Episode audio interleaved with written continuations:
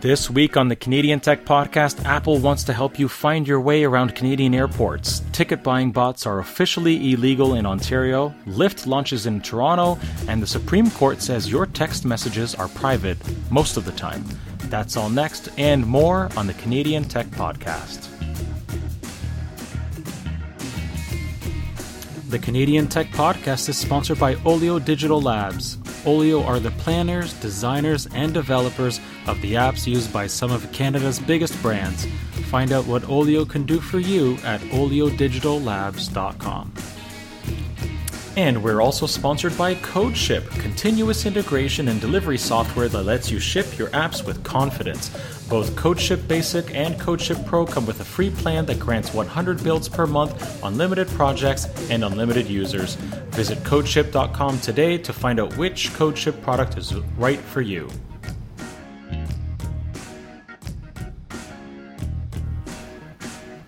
Welcome to the Canadian Tech Podcast, episode 144 for Monday, December 18th, 2017, sponsored by Olio Digital Labs and CodeShip.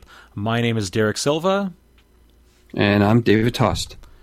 David, you're new to the show. Well, at least to Yes. being on the show. So, welcome. Thank you. Um, for anybody who listened to last week's show, I flew solo, and I'm sure it was far less compelling than normal. And uh, David reached out on Twitter and said, "Oh, you should have asked me. I'll be on the show." I'm like, "Well, sure. Let's let's do it then." Uh, so, anybody who's expecting to listen to the show today, this morning on the way to work, I'm sorry. Uh, I've been dealing with um, CleverHost stuff, uh, trying to keep servers up and running as they are. I don't know. Uh, occasionally attacked, occasionally running into, I think, issues of SAN connected storage to a VPS. And so I've said, screw it. I'm just going back to dedicated servers. And um, yeah, so I've been spending my time doing that. And so I just couldn't justify doing the show on a Sunday night when I was worrying about people's websites. But thankfully, we could still get David on the show today. And um, David, can you? Sorry, I didn't say, tell you this pre-show. Can you just tell folks a little bit about yourself, what you do for a living, your level of tech savvy, maybe? Sure. I'm a systems analyst for a company that uh, manufactures circuit boards. Oh, cool. So I do support here in Canada, and we have plants down in the US, which I take care of. And overall, we have about 27 plants around the world. oh, nice. And so, yeah, I do uh, mostly database stuff, but I also do web development. I've been working on PHP, Python, and just work on Linux stuff at work as well. Terrific. And you, uh, to, I guess we can set your level of tech savvy here by letting people know you use you're using Linux Mint right now, and so that's your daily driver at home, by the sounds of it. Oh, yeah, definitely. I haven't used Windows on my laptop for uh, seven or eight years now. Nice, good stuff. All right, well that uh, that should level set you for for the listeners, and uh, and lead us into the quick hits. Uh, Apple Maps keeps on getting better and catching up to Google Maps. They are uh, it's been updated and added the detailed maps of airports in more than 30 Canadian, US, and international airports, giving travelers, of course, a better ability to get information about each location, get around each location, and that sort of thing. The sorts of features you can look forward to are a look inside feature. It's a, something you can tap to look at boarding gates, security checkpoints, check in desks, baggage claim carousels, and a bunch of other things. You can browse through the shops, restaurants, and restrooms uh, located within the airport or a specific terminal.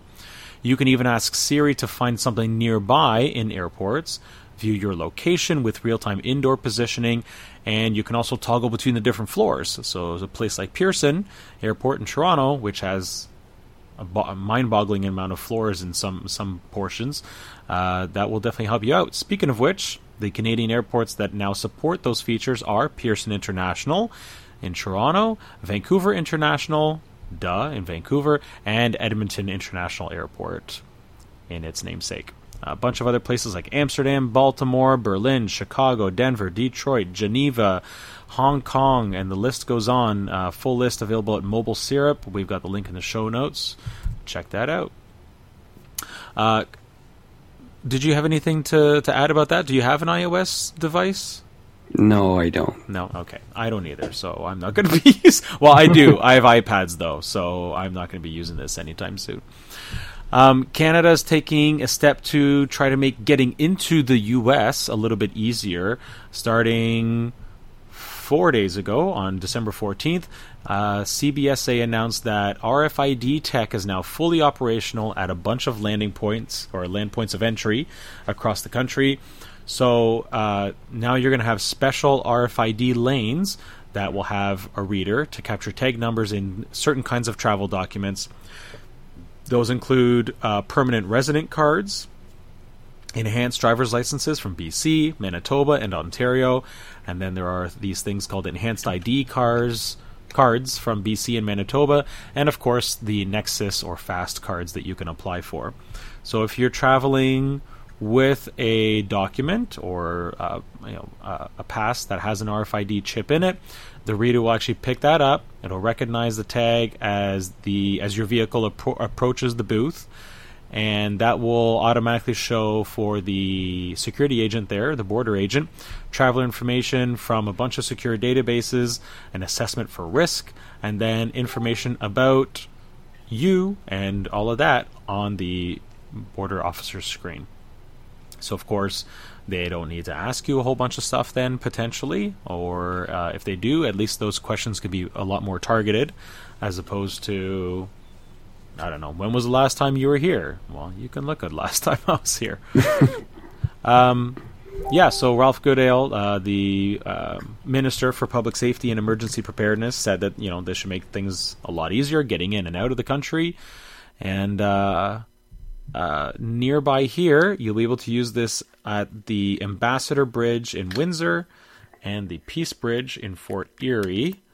Elsewhere, there are now crossings in uh, Lansdowne. Oh, Niagara, Niagara as well. Um, actually, it looks like it's oh, and uh, the Emerson border, the now famous Emerson border in Manitoba. Uh, one in B or a few in BC and elsewhere. David, do you have uh, actually? Do you travel to the U.S. often, especially considering your work? Not for work, but we go down there for, for personal. Okay. Do you Uh, have my one of these- got- Sorry. Go No, ahead. we actually. Sorry, my my wife's family's down in Jersey as well, so we go down there okay. quite often. But we were tempted to get the Nexus, and anytime we've gone to the border, I, I haven't gotten the Nexus, but anytime we've gone to the border, we look at the Nexus line and it's closed. So you're forced to go into the regular line. So it's almost like, what's the point? Fair enough. Uh, do you? I don't even know if I have one of the enhanced driver's licenses. I, I think that's something you need to actually pay a little bit extra think- for. So I don't think I. Yeah, no, I don't.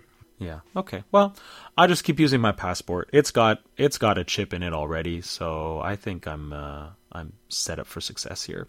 I just can't use the RFID lane, I guess. Um, the uh, government of Ontario officially passed the Strengthening Protection for Ontario Consumers Act, including the Ticket Sales Act, which I'm sure you'll you might be aware.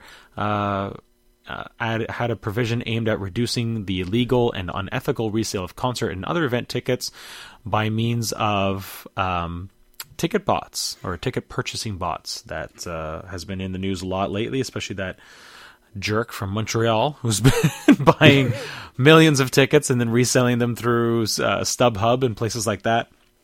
So now, uh, the new rules ban the use and sale of ticket buying software.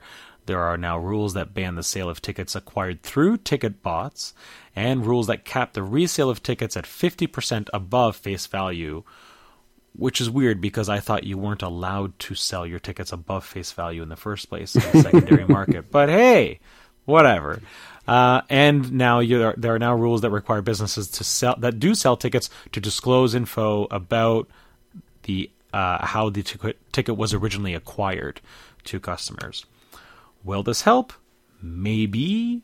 If not, on to the next thing. I don't think so. Yeah, I know you don't. That's okay. No. Uh, Uber Canada has revealed that the recent breach from last year that we just found out about uh, affect eight affected 815,000 Canadians. Uh, so if you're uh, if you're an Uber user, actually, I really don't know what to say. Change your passwords for sure. Maybe get a new cell phone number. Uh, they shouldn't have your SIN number, so that shouldn't be too bad. Um, maybe call your sell, your credit card company and say, "Hey, I'm an Uber customer. Giving me a new credit card number, please." Um, otherwise, you know, this story's been beaten to death, but now we do know the the number of Canadians involved. So, 815,000 after 30 out of 34 million Canadians is probably almost every Canadian uh, that is using Uber in some way uh, as of this time last year. Go ahead sorry, what boggles me is that you know these companies that store credit card information they don't encrypt it. It, it seems like that they just don't encrypt the data. Yeah, well, I think this so this was special because um, the guy. So the, the the the article that we linked to is a little misleading. Tech Vibes did not write this up accurately. The data wasn't actually stored on GitHub. I don't I don't believe not not from what I've heard. Uh, but the username and password to get to the database where this stuff was stored was in a Uber employee's GitHub account. So whatever repo he had there, um, the hacker that was actually hired by the dude from Florida, um, uh, yeah, the account that was ha- that he hacked, he or she, um, did have credentials to get into a database that I guess yes was unencrypted might have been you know a subset of data for testing or something like that. And so you know in, in, that sense you might feel like you don't need to encrypt it but of course it should be. And uh, and you and they should they shouldn't have uh, a lot of data in there anyway like names email addresses phone numbers. I'm pretty sure we're all that was there. So it's not it wasn't credit card data which shouldn't be there anyway. That should be tokenized uh, by their payment processor. Um, but the fact that the names, email addresses, and phone numbers weren't uh, encrypted with bcrypt or something like that, even if it was just for testing. Um, right. You know, it, it, still sucks. So I, I, get why it wasn't, or potentially why it wasn't, but absolutely, it, it's um, this sort of thing needs to stop. In other news, Twitter has an, has made tweet storms or threads much much easier now to uh, to deploy uh, unleash on the world. Basically, you can load up your Twitter app now, and when you're composing a tweet, they actually give you a, a, button at the bottom that says add a tweet to this. And so you can set up your three, four, ten tweets, and then you hit your tweet all button, and vroom, there it goes up to Twitter, and it's all there. And so it automatically puts it together as a thread or as a tweet storm and uh, and people make it makes makes the makes it easier for others to reference your thread or tweet storm. Um, coincidentally, Storify, which offered an aggregation platform for tweets, uh, has announced that they're shutting down. So, thank goodness for Twitter and making tweet storms and threads easier, because now you can't collect you can't collect them in Storify. Do well, I I know you're on Twitter. Do you ever put together epic threads about stuff bothering you at work or people standing out line at the Bell, Telus, and Rogers stores trying to get ten gigs for sixty bucks a month? No, I just end up tweeting. I guess like you know uh, Walmart and McDonald's just complaining them as a consumer. Fair enough. Does that ever actually help you? Well, it helps me vent. They say they'll look into it, but they don't. Right. Well, that's too bad. Well, maybe now you should um, uh, you should take advantage of this and, and unleash a, a storm of tweets on Walmart and McDonald's about their poor customer service or actually whatever you're complaining about. I, I think I think it was about a year ago. I had an issue with a Black Friday purchase with uh, Microsoft, so I contacted uh, Microsoft through Twitter, mm-hmm. and they said, "Okay, direct message us your email address, and we'll yeah. contact you." And they they did, and it was the customer service was uh, unbelievable. Just I couldn't even rave any more than what I was, you know, the type of service I was getting back from them. Nice. They res- they've resolved the problem and then some. Yeah, I, fi- I found before, and we, we talked about this on the show before, that probably because it's being done in public, the level of support provided over Twitter by certain companies is way better than you'll ever get on the phone. Uh, Rogers, yeah. I have experienced that with, and um, NatureBox even a few months ago. We ended up canceling anyway, but they they did try to make something right, and um, yeah, so I've I, it's usually a last resort for me, but certainly, uh, yeah, there are definitely companies who take the public complaints over Twitter and potentially Facebook much more seriously, which they shouldn't. It should all have equal weight, but oh well. At least you know you can get somewhere if you complain on the right place. Yeah. Uh, last week, uh, la- for the last quick hit, the uh, Lyft launched officially in Toronto. I think it was last Tuesday, and they did so with a round up and donate initiative that let Lyft riders round up each, their fare to the nearest dollar for the cause of their choice. Uh, so Lyft uh, was especially um, interested in donating money to the Sick Kids Foundation. They've also had a big uh, kickoff with uh, the tech community in Toronto a little while ago. They're trying to raise like hundred million dollars or something crazy like that. Um, there was a press event, patient ambassadors, etc. But the big thing is Lyft is officially an international company now. Uh, now that they've expanded outside of the U.S. and um, uh, as of last week, they already had more than 100 drivers, uh, but they wouldn't share exact numbers. But hey, more than 100 for day one, I'd say is a pretty good start.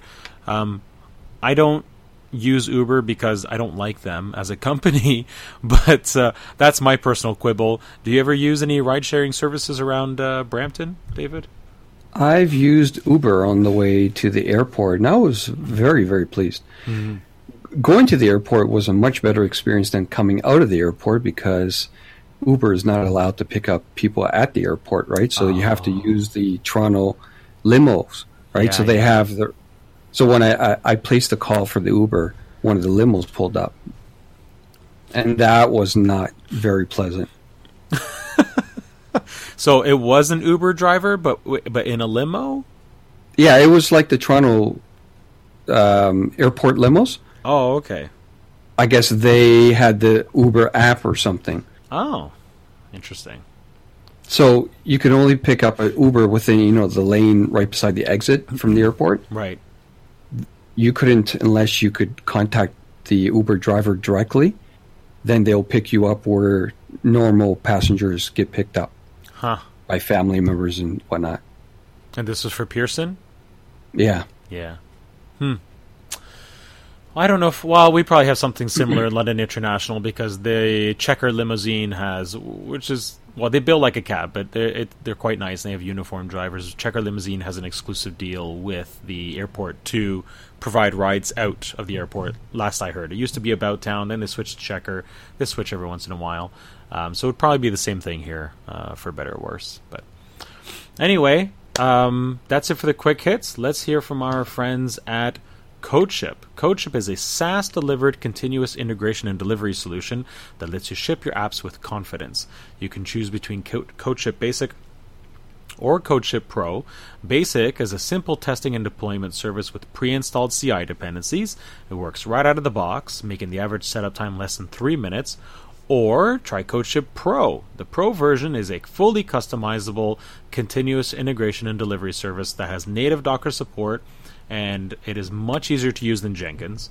Uh, it makes it easy to test and deploy your microservices, push to any registry. It's perfect if you want to deploy with Kubernetes, and it comes with a convenient local command line tool that allows you to run your builds locally. It helps encrypt your environment variables and guarantees 100% parity between your development and your production environments.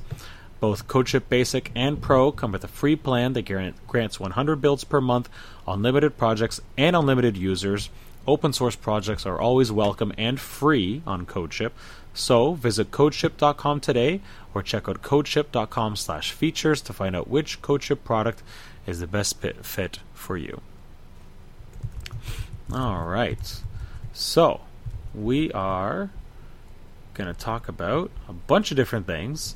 Um, Shidan Guran uh, put together a little op ed for Tech Vibes here talking about uh, blockchain technology, cryptocurrencies, which go hand in hand. You can't really have a uh, a blockchain without a cryptocurrency because typically you need some sort of mechanism to actually run on the blockchain and let you do work. And typically that's a cryptocurrency or token, if you prefer, uh, uh, running on the blockchain.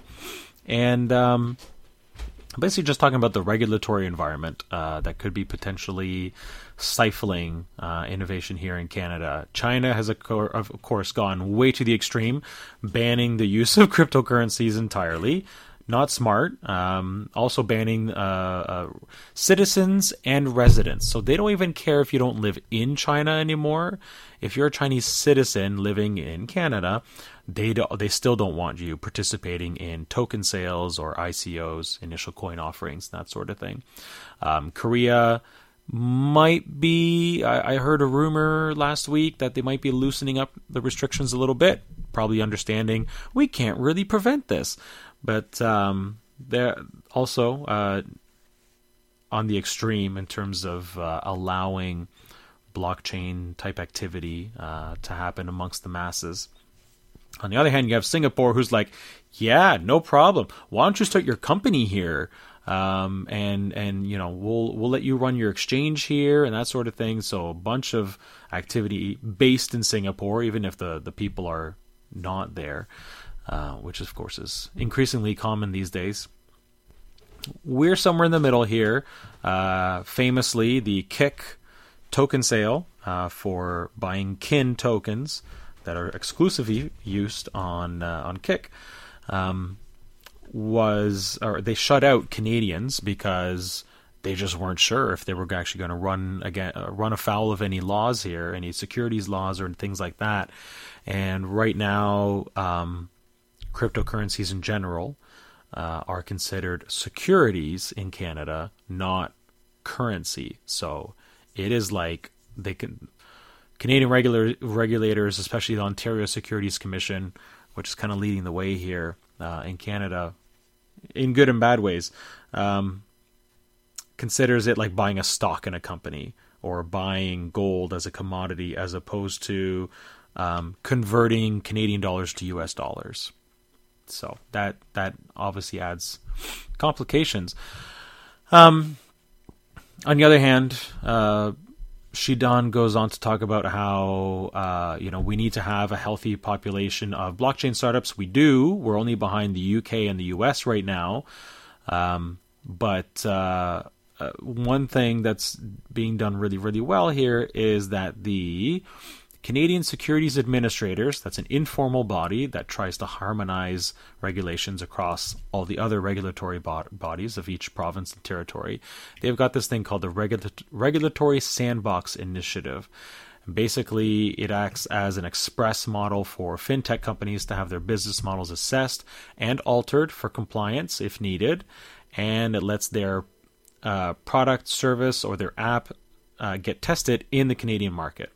There's a five step process the applicants have to go through with their local securities regulator to determine the types of registrations or exemptions that will be needed for them to operate legally.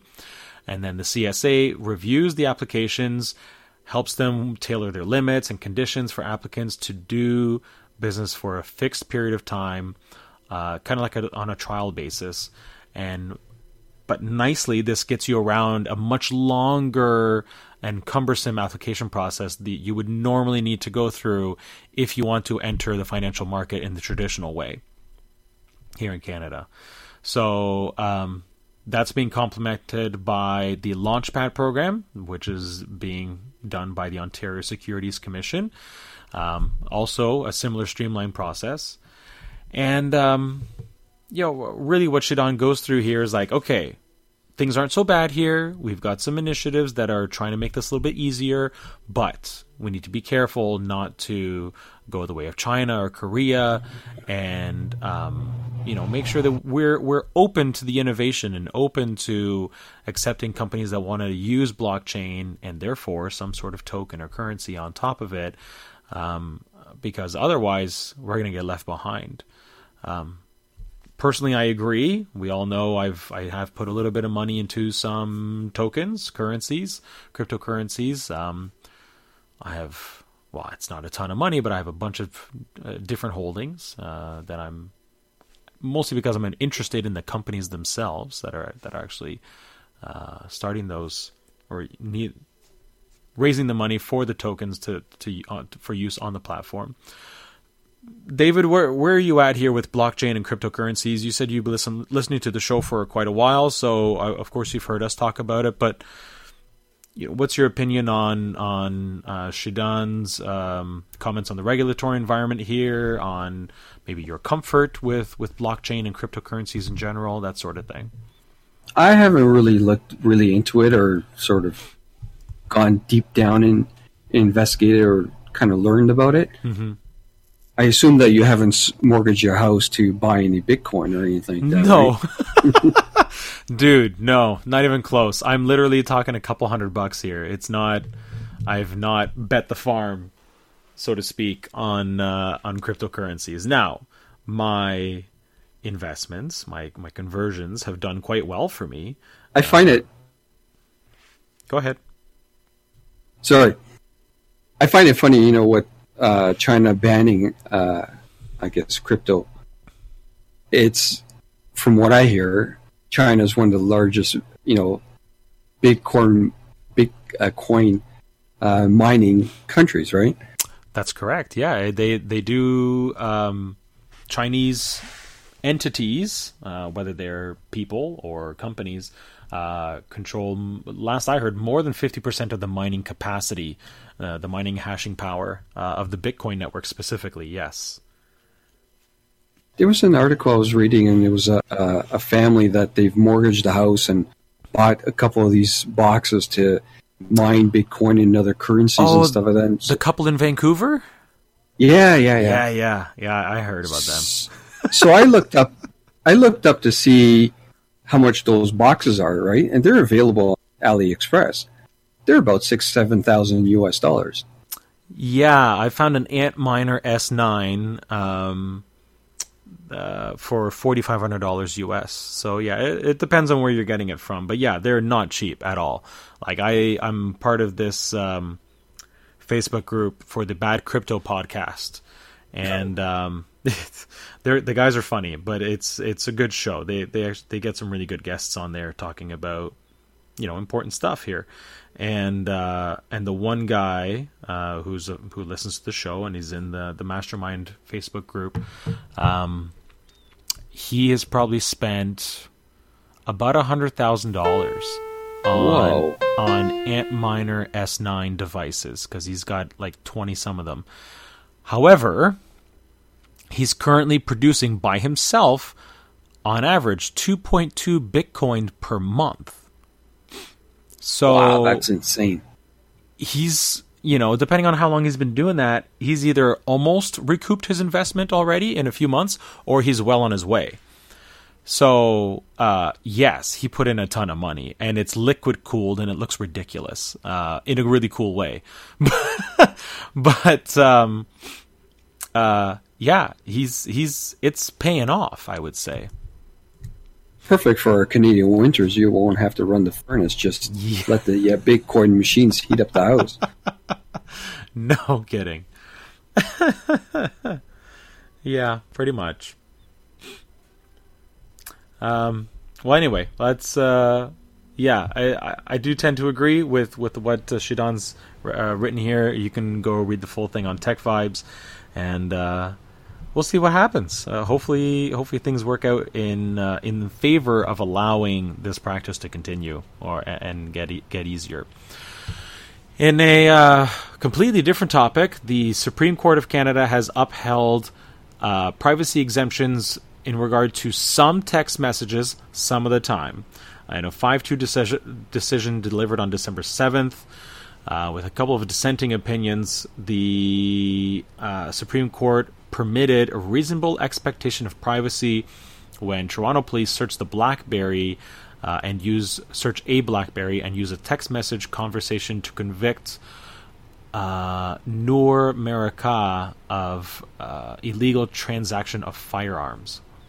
The uh, now retired or retiring Chief Justice Beverley McLachlin said text messages that have been sent and received can, in some cases, attract a reasonable expectation of privacy and therefore can be protected against unreasonable search or seizure under Section 8 of the Charter of Rights and Freedoms. Whether a claimant had a reasonable expectation of privacy must be assessed in the totality of the circumstances. Totality of the circumstances actually having legal bearing and uh, very much differing from all the um, uh, all the cases, mostly down in the U.S., where a cop has shot a civilian.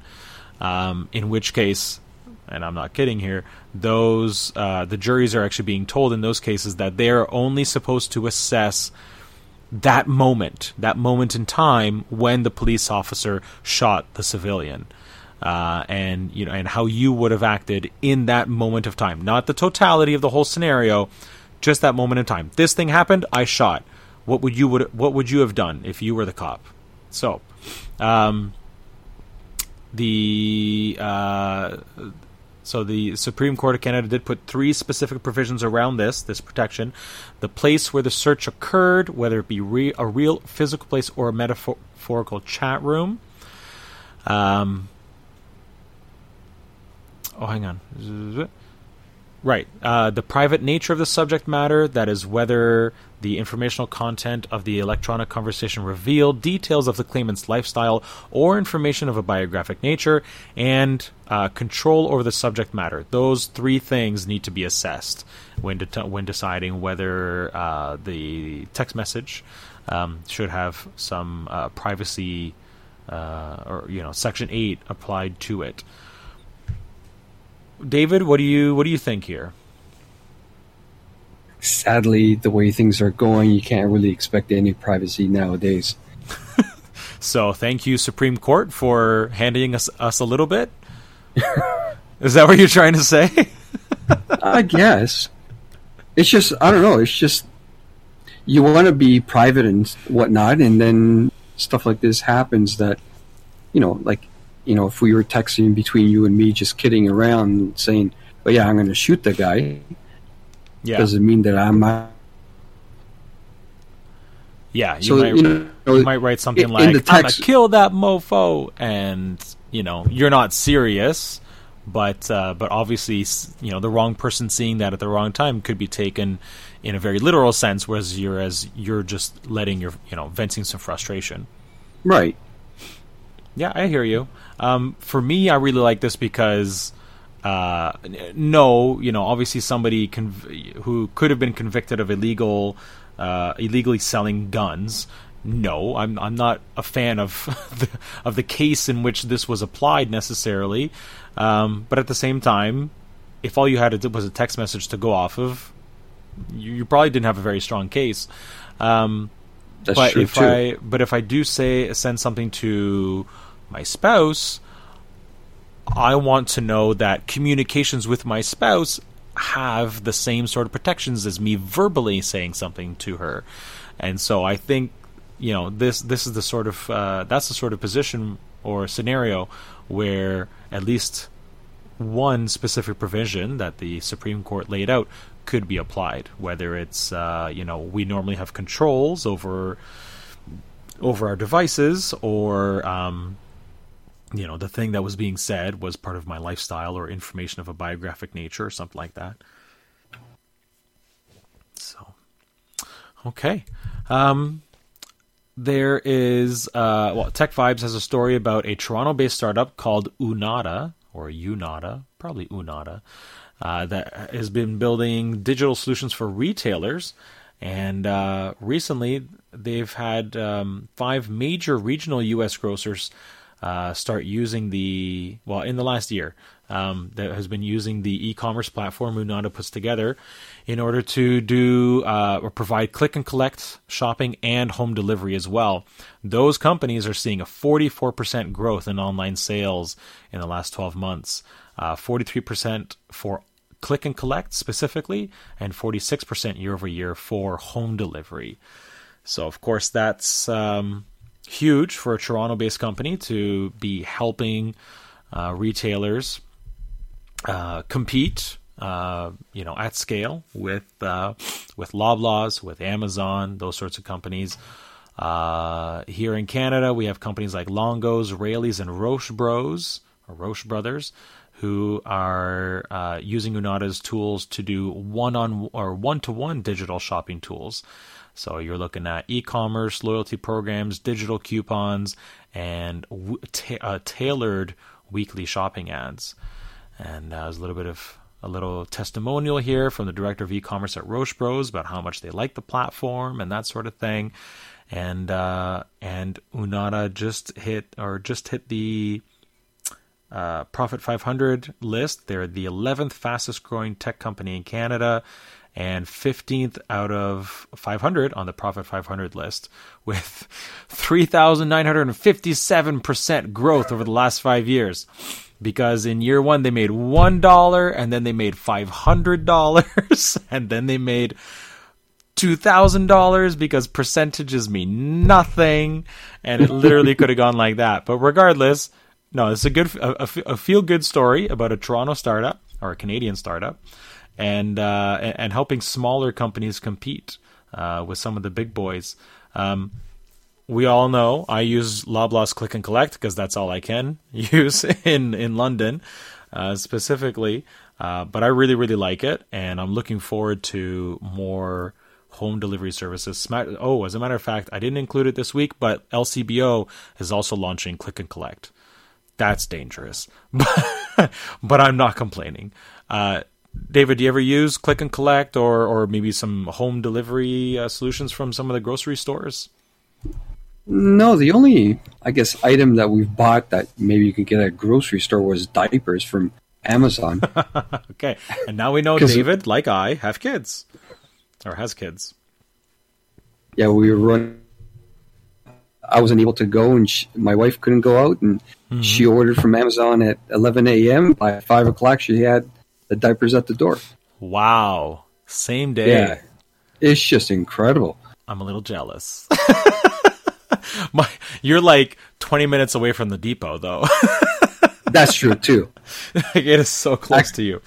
Actually, is it at least two depots? And I think there might be a third one down there, too.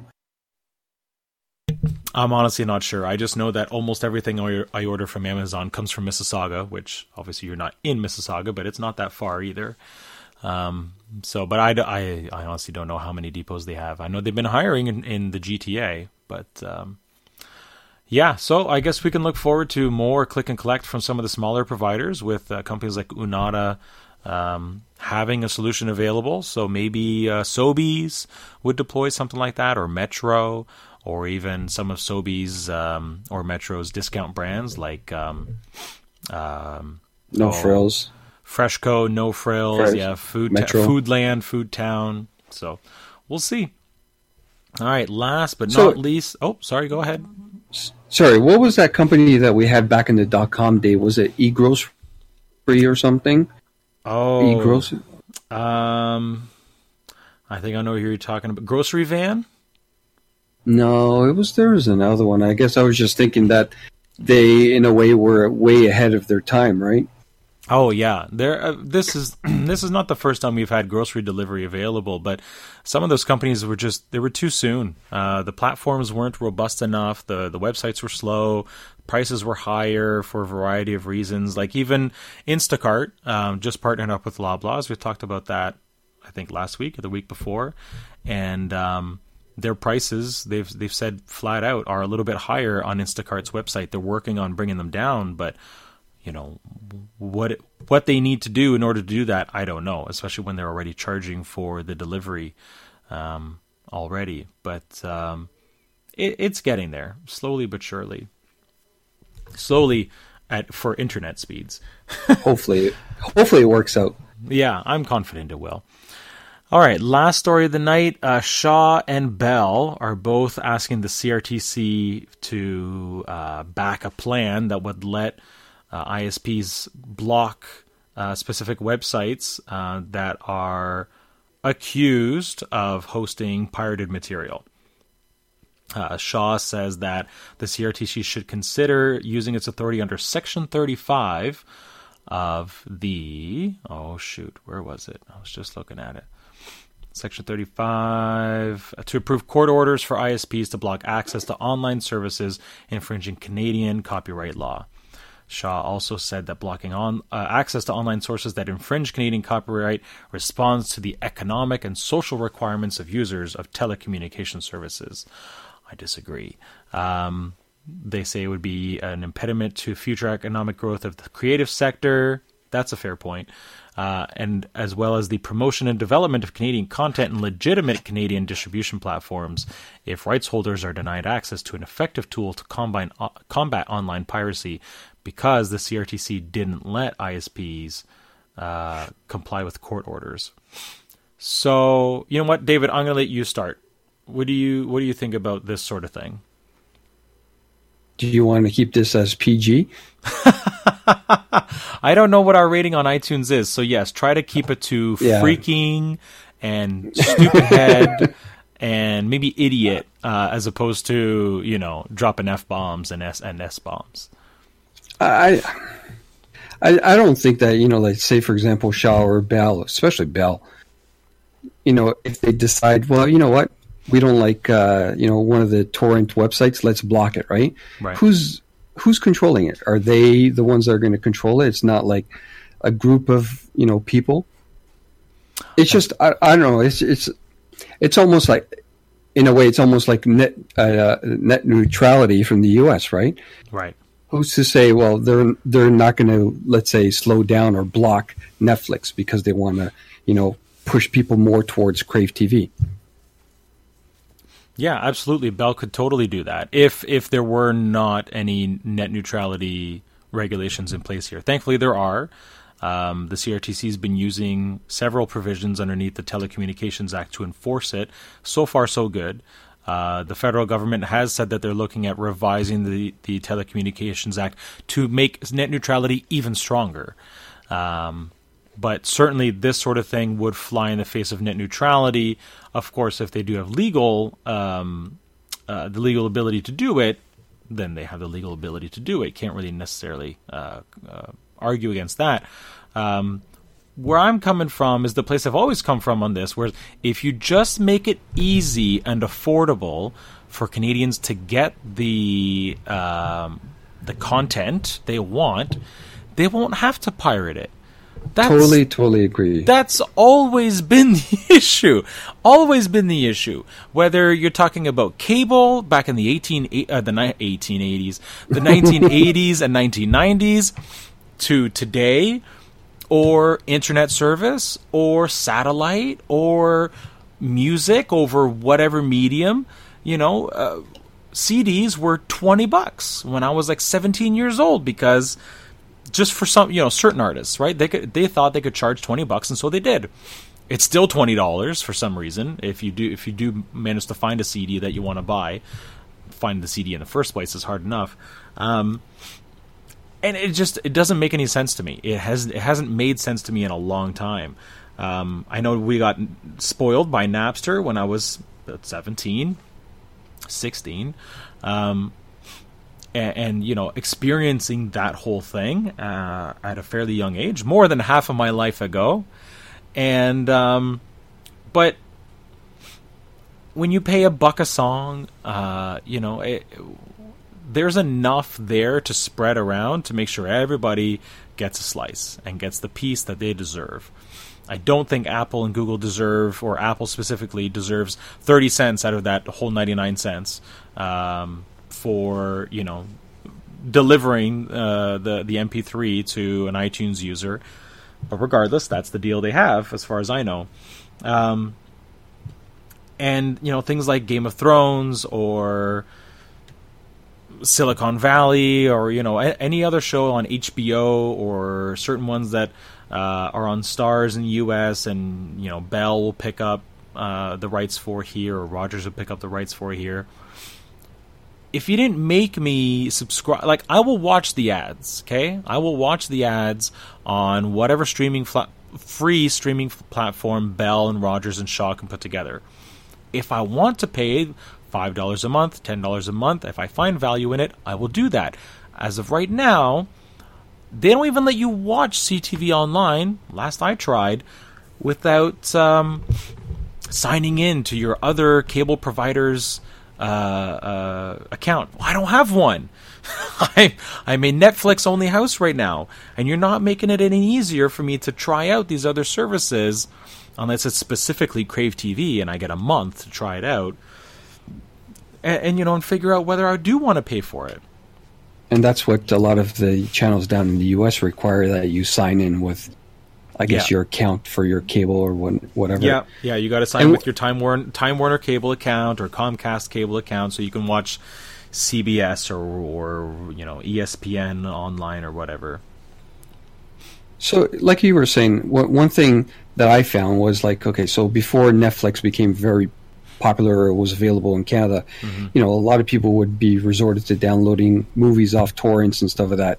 I believe that once Netflix came into Canada, you know, people downloading movies. I'm not saying that it totally went away, but it would have, I would think, dramatically decreased, right? I, and I, then when I would be very surprised if it didn't. When you were able to VPN down into the U.S. and get Netflix that way, you know, a lot of people did that way. So you know, they're willing to pay the eight, nine, ten dollars to get access to all that. Absolutely. And then once they once they start to block I think there was a, a, more of an increase of people downloading again torrents to get access to those TV shows and movies and stuff like that. That at one point they did have access on Netflix US. So now that it's blocked, I guess they're back to going the illegal route. Yeah. Yeah, probably. I mean, like, you know, I get frustrated that I have to wait like six months. Um, first world problems, but uh, you know, to get the the latest Marvel movie or what have you. But patiently, I waited the six months for Guardians of the Galaxy Volume Two to show up on Netflix. I watched it the other night. It was great, and I didn't have to pirate it because I knew it was coming. I knew it was coming, and I knew I was already paying for access to it because Disney might have messed up the Netflix deal or pulled out of the Netflix deal in the US, but elsewhere, they're not doing their own service. They're, they are continuing to use Netflix. So for the foreseeable future, I can still get Marvel movies and other Disney movies on Netflix six months after they show up in theaters. Well, I'm not going to. I'm not going to the theater anyway to watch Guardians of the Galaxy as much as they'd prefer me to, because um, a it's too expensive. B I got two kids at home who uh, like it when I'm home. Um, and we only just on Saturday uh, started hiring a babysitter. So maybe we'll start getting out of the house more often now. But um, you know, up until now, it's been a pain with an eight-year-old and a three-year-old at home, or especially when they were six and one. So um, anyway, um, Bell Shaw, just make it easy for us and make it affordable for us we'll pay for it. We'll use your crappy online service, uh, and I don't mean the content; I mean the service itself. to to watch the content you have available to us. Ideally, in a Roku channel, that'd be great. Um, but if not, you know, I've got a laptop plugged into the, my TV in my bedroom. I can watch on there. Anyway, you know, then there's always the Kodi people too, right? yeah, yes, there is. All right, that wraps it up for the stories. I'm going to we're going to hear from our good friends at Olio. Olio Digital Labs is one of Canada's most accomplished small market agencies, delivering web apps and mobile apps to businesses across Canada. In an era of persistent connectivity and pervasive mobile devices, it has become more important than ever before for businesses to be everywhere their employees and customers are. That's why Olio provides its clients with the peace of mind only a highly skilled and experienced team can provide. A team that is big enough to support your needs, but flexible enough to work to your constraints. With a client list spanning from the Middlesex London Health Unit and Ellison Travel and Tours, all the way up to College Pro and the Home Depot, the team at Olio has proven itself to be the planners, designers, and builders of the web and mobile apps used by some of Canada's largest brands. Find out what Olio can do for you by calling 226 785 0420 or visit OlioDigitalLabs.com to learn more. That's Olio Digital Labs, code that powers every day. And we'd like to thank Olio Digital Labs for continuing to sponsor the Canadian Tech Podcast. All right, stuff we like David, you're the guest. I've been talking a lot tonight. How about you go first? So I guess I have to say my favorite thing as of recently, I end up getting a Google Home or actually a couple Google Homes uh, during I guess I guess it was the American Black Friday with the uh, 99 deal. Oh, Absolutely, yes. that's when I bought mine. I didn't really think I was going to enjoy it, but we use it every single day, and it's like, you know, when I come down from the bedroom down into the kitchen as I'm getting ready for my day to head off to work, I'll yep. say, you know, keyword good morning, and it says, uh, "Good morning, David," and here's you know the weather, how long my commute's going to be, and all that other stuff. My my son, he's only 16 months, and it's funny. He'll just go and stand in front of it, and he's and he sounds like he's saying the word Google because you know we'll we'll ask it to play Twinkle Twinkle Little Star or you know something else. And oh, I've never thought just, about that. Oh, oh he just man. loves it. He just stands there dancing. That's cute. Yeah, my uh, so obviously he's too young to be controlling it yet. Um, Oh, he touches it, uh, hitting the pause button. Yeah, well, I meant the voice control, but yes, yes. You oh, can, yes, you yes, can yes. tap the top to, to pause and play again. Um, but my eight year old loves the fact that he can control it and like pick songs and uh, to listen to and stuff like that. Um, he likes to ask random questions, and every once in a while, I'm like, "Hey, hey, hey." I knew the answer to that question. you, you could have asked me. You don't need to ask Google every time. Um, so he's like, oh, okay. Like, how about you run the question by me first? If I know the answer, I'll tell you the answer. If not, we can ask the Google Home together. So, so, so you bought a few. So you have one in the kitchen. Where's where's the so, other one? So we have the the big one, the, the home, I guess, and then the minis. Oh, the Max. No, no, not the not that oh, big one. Okay, no. just the Google Home. Okay. Yeah, and then the mini one. So we have. Oops. So we have one upstairs on the third floor and then one in the office here. Cool, cool. Yeah, I, I put the Google Home Mini on my Christmas list. I don't know if I'll end up getting one or not, but uh, the Google Home in the kitchen works really well. I'd like to connect the Mini to, well, I'd like to put it in my bedroom and uh, and also get a, go, uh, a Chromecast so that I can just tell the Google Home Mini to play stuff on the TV, and then I can voice control Netflix instead. That would be nice. Yeah. Actually, Netflix doesn't work though, because I've done. We have. I have the Nexus player. Yeah. And when I've asked to look up stuff on Netflix, it doesn't. For some reason, it just says it's oh. not available. Hmm. Well, I still like a Chromecast anyway because then I can just start stuff from my phone and cast it to the TV. So as opposed to getting up and messing around with the uh, the HP laptop that's up up there right now. You know, it's funny. They have like the options. Like I have the uh, Logitech Harmony uh, Companion, mm-hmm. which is kind of like the infrared and Bluetooth uh, hub for the entertainment system. Right. And you can say, "Okay, keyword, uh, talk or tell tell Harmony to turn off the TV or turn up the volume." And that works. Yeah. Oh, okay, nice. or like Sorry. if I'm across the room, I'll say, you know, uh, pause pause the TV. So like mm-hmm. if I'm not necessarily close to the the remote to pause what I'm watching. Yeah, I really I really wish I had a Chromecast on my on our main TV in the living room for that very reason, so that I could say pause the TV because every once in a while, they, like the kids want to listen to music. Okay, well the TV's already on, so let's go pause the TV or turn it off, and then we can listen to music. So we don't have media from like the next room over come bleeding into the kitchen.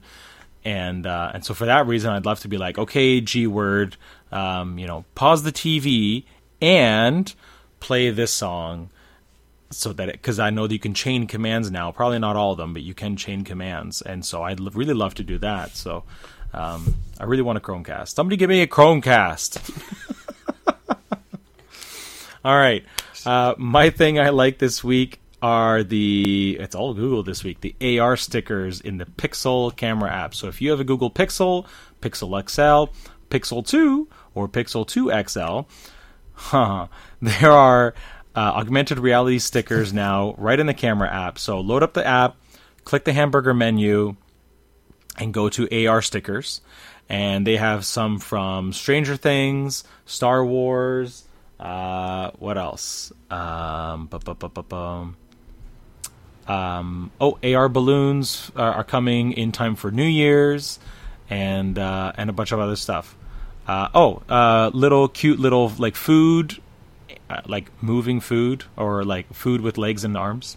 Um, I took some pictures earlier. It's kind of fun. Uh, you can do some words. You can do some other objects, things like that. So you can actually like set up a little stormtrooper standing right in front of you, um, like in a hallway or in a doorway. You can have TIE fighters. I had a BB 8 rolling around on my laptop earlier. It's a, it was a lot of fun. Stupid, you know, time waster, but fun nonetheless. Um, so if you have any one of those four devices I mentioned, and you've you've installed Google 8.1 or sorry Android 8.1, the very latest version of uh, of Oreo, which is available because I have it obviously.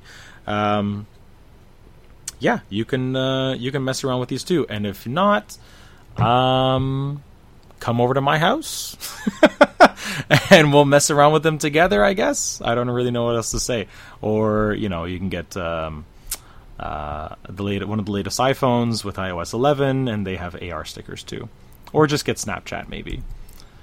But uh, yeah, that's a lot of fun. Okay, I that, didn't even know it was there. Yeah, what's uh, what what kind of device do you have? I know you don't have a, a, an iPhone. I have the Pixel. Oh, okay. and that was just, while you were discussing it, I actually went into it and I was playing around with it. There you go. Yeah, AR stickers, there we go. I'm gonna load this up again. Oh, right. I you gotta know, move my phone around the space so that it gets a good idea of what's around. I guess. I don't really know what why this is what this is for. Okay, there I, we go. I actually saw one. I think it might have been on Reddit where this guy was in the bathroom and he there was two or three urinals and he put uh, two stormtroopers to the right and to the left of him and then as he was using the middle one, oh, it looked it looked it looked real. Like it wasn't. I, I thought it was at first, you know, two guys dressed as stormtroopers. Oh, I see. And then you can move around with two fingers.